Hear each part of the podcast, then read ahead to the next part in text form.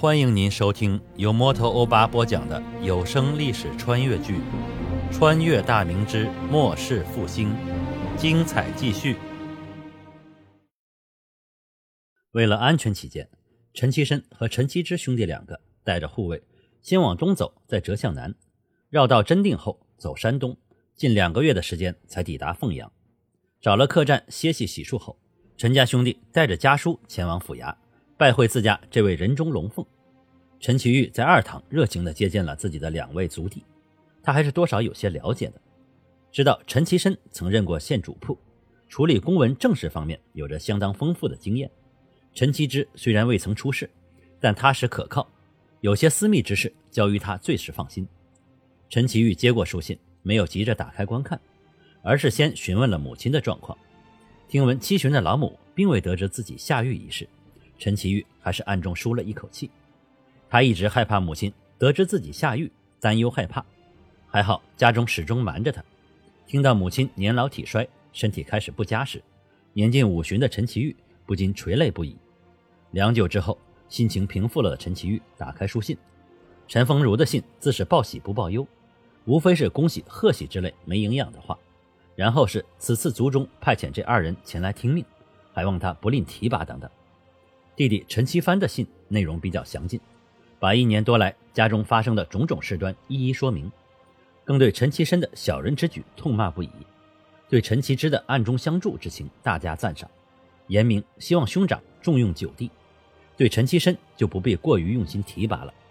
陈其玉看完书信之后，心中对陈其深暗自生厌，面上却是不动声色，他笑着与二人寒暄叙谈。并派人从凤阳府最好的酒楼订下酒席送到府衙内，然后打发衙役去客栈知会那些侍卫仆从，把携带的物品全部搬到府衙内的后院，然后给个人安排好住处，这才作罢。往后的事情就是公事化的。陈其玉虽然厌恶陈其深的行为，但仍然分派他处理各种公文书案。不管怎样，还是自家人用着放心。至于以后听其言，观其行。陈其之则是作为陈其玉的亲随，跟随他走访士绅，约见地方官员和卫所将官，商谈各种公司之事。这已是把他当作亲信，培养锻炼他为政一方的经验。陈其之也是聪明之人，没过多久就已渐渐熟识了官场上这一套东西。陈其玉对他也甚为满意。陈其玉没想到自己入狱两年有余，大明的局势竟变得如此复杂危险。原先被他蔑视的土寇，竟然已经成了气候；刘贼声势越来越大，流动的范围也越来越广，甚至竟流窜到大明的龙兴之地，把皇家的祖坟都给刨了。而官军的表现则是越来越差，从最初的几百官军就能撵着成千上万的刘贼四处逃散，到今天居然屡屡被刘贼所败，导致出现了未战必战的情况。更为不妙的是，这种局势几乎每天都在恶化。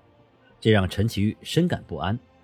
当初自己要是在车厢峡全歼了那伙数万人的刘贼，再携大胜之威穷追猛打，或许刘贼早已覆灭。就算还有残余，也已经对大明构成不了多大的威胁。没想到自己的一时之失，竟造成了今日之危局，真是悔不当初啊！心中有愧的同时，他对洪承畴和卢象升也非常不满，尤其是对接任他吴省总督位子的洪亨九。在对照舆图、翻看过往两年来朝廷的唐报之后，陈其玉对于洪承畴的举动感到不解。刘贼中最强的高迎祥原先在关中，盘踞于泾阳、三原一带，洪承畴手握两万大军却视而不见，穿梭于华阴、渭南之间。高迎祥在他的眼皮底下连破州县城池，抢掠金银粮草无数，洪承畴却始终不敢靠近。可能是位于高迎祥的上万骑兵。洪承畴根本不敢和高迎祥正面较量，而是等其暴掠之后才尾随抵达。陈其玉断定洪承畴是不敢掠其锋芒，以游击为名故意躲着高闯。对于高闯流窜到河南后卢象升的做法，陈其玉也感到不满。当初高闯进攻汝宁、上蔡，卢象升却反其道而行之，前往叶县、泌阳之间。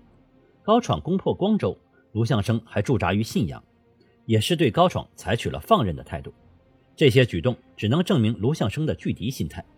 陈其玉分析了形势后，做出了一个假设：蔓延于陕北的闯将李自成等人数量并不多，可以专责陕西巡抚去对付；河南保陵、卢氏一带的老回回、葛佐武营等上万人马，专责河南巡抚对付；总督洪承畴和吴省总理卢象升则集中兵力，从东西两侧全力夹击高闯；凤阳巡抚、湖广巡抚、应天巡抚则从各自的防线包抄策应，将高闯包围在中原腹地，一举将其重创或者歼灭。但时过境迁，最好的时机已经错过了。现在不光是高迎祥、张献忠等势力越发强大，就连远在陕北延安一带的李自成也借机壮大起来。霍养坤和张妙手等人也是四处游荡，攻陷防守力量薄弱的城池，获得人员和物资上的补给，但不在其位不谋其政。现在他只是凤阳巡抚，还是圣上开恩给的。眼下他的职责就是如何在凤阳巡抚任上做出一番成就来。他上任凤阳之前，专门找在朝里为官的童年了解过这里的情况，并从官方的各种能利用的渠道打听关于凤阳的消息。综合各种消息之后，陈其玉得出一个结论：凤阳是个穷地方。崇祯八年，刘贼焚毁了皇陵之后，这里更成了个火炉。凤阳土地贫瘠，在江北各府中列于下下等。十年九荒，一遇灾荒，百姓就习惯的拖家带口外出逃荒。有人开玩笑说，南京城里十个乞丐有九个是凤阳的。这话虽然夸张，但凤阳人逃荒起活已经成了一种风俗。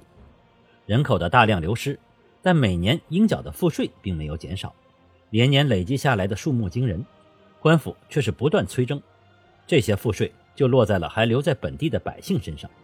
留守的百姓交不起了，只能逃亡，这就形成了恶性的循环。崇祯四年。南京礼部侍郎钱世生在奉命祭告皇陵之后，向崇祯报告了凤阳衰败的景象：土地多荒，庐舍谬落，岗陵冠莽，遗忘萧然。在他的奏本中，希望崇祯能够给凤阳减免赋税。当时崇祯正忙得焦头烂额，哪有心思顾及一府之地的好坏，直接把钱世生的奏本留中不发。陈其玉到任后，在对凤阳的情况做了大致的了解后，与凤阳知府李启梅。巡按御史陈良谟一起召集当地的土豪士绅，商讨如何振兴凤阳之计，并言明自己已向朝廷上奏，请求减免凤阳的赋税。当务之急是趁冬季农闲时节兴修水利、开荒拓地、收购耕牛、骡马等牲畜，争取明年夏收能有个好收成。但官府无钱，还请诸位士绅慷慨解囊，共同渡监。捐钱捐粮多者，巡抚衙门会向朝廷上本。给捐资者国子监监生的名额，以示表彰。与会的士绅，不是致仕回家的朝官，就是家中有人在朝廷为官的家族。凤阳虽然是个穷地方，但这些人依旧通过各种手段谋了不小的财富。利用天灾人祸之时，百姓为了活命，强迫百姓贱卖田地，是士绅们惯用的手段。然后再将田地佃租给原来的人，每亩收取十七的佃租，致使凤阳所有土地。十之七八集中在了这些人手里。至于被召集回来的富商，也都与官场上的人有着千丝万缕的联系。上至各级主官，下至书吏衙役，都被他们的银子喂得饱饱的。可以说，在凤阳这个地方，他们谁都不怕。巡抚大人又如何？不管巡抚有何指派，还不得靠下面的各色人等具体实施吗？如果巡抚的指令损害了大伙的利益，用最常用的拖字诀，就能让大人焦头烂额。最后只能妥协了事，但巡抚大人今日只是劝募，这也是历任新官必须有的一个过程。大伙总要给大人一个面子，于是，在一位四品制士的士绅的带领下，大家你五百，我三百，各自说出自己要书捐的数目，最后共募得白银三千两，粮食八百担。这已是看在陈其玉昔日做过五省总督的面子上，能给出的最大诚意了。感谢您收听由摩托欧巴播讲的历史穿越剧《穿越大明之末世复兴》，欢迎加入我的八分圈，下集精彩继续。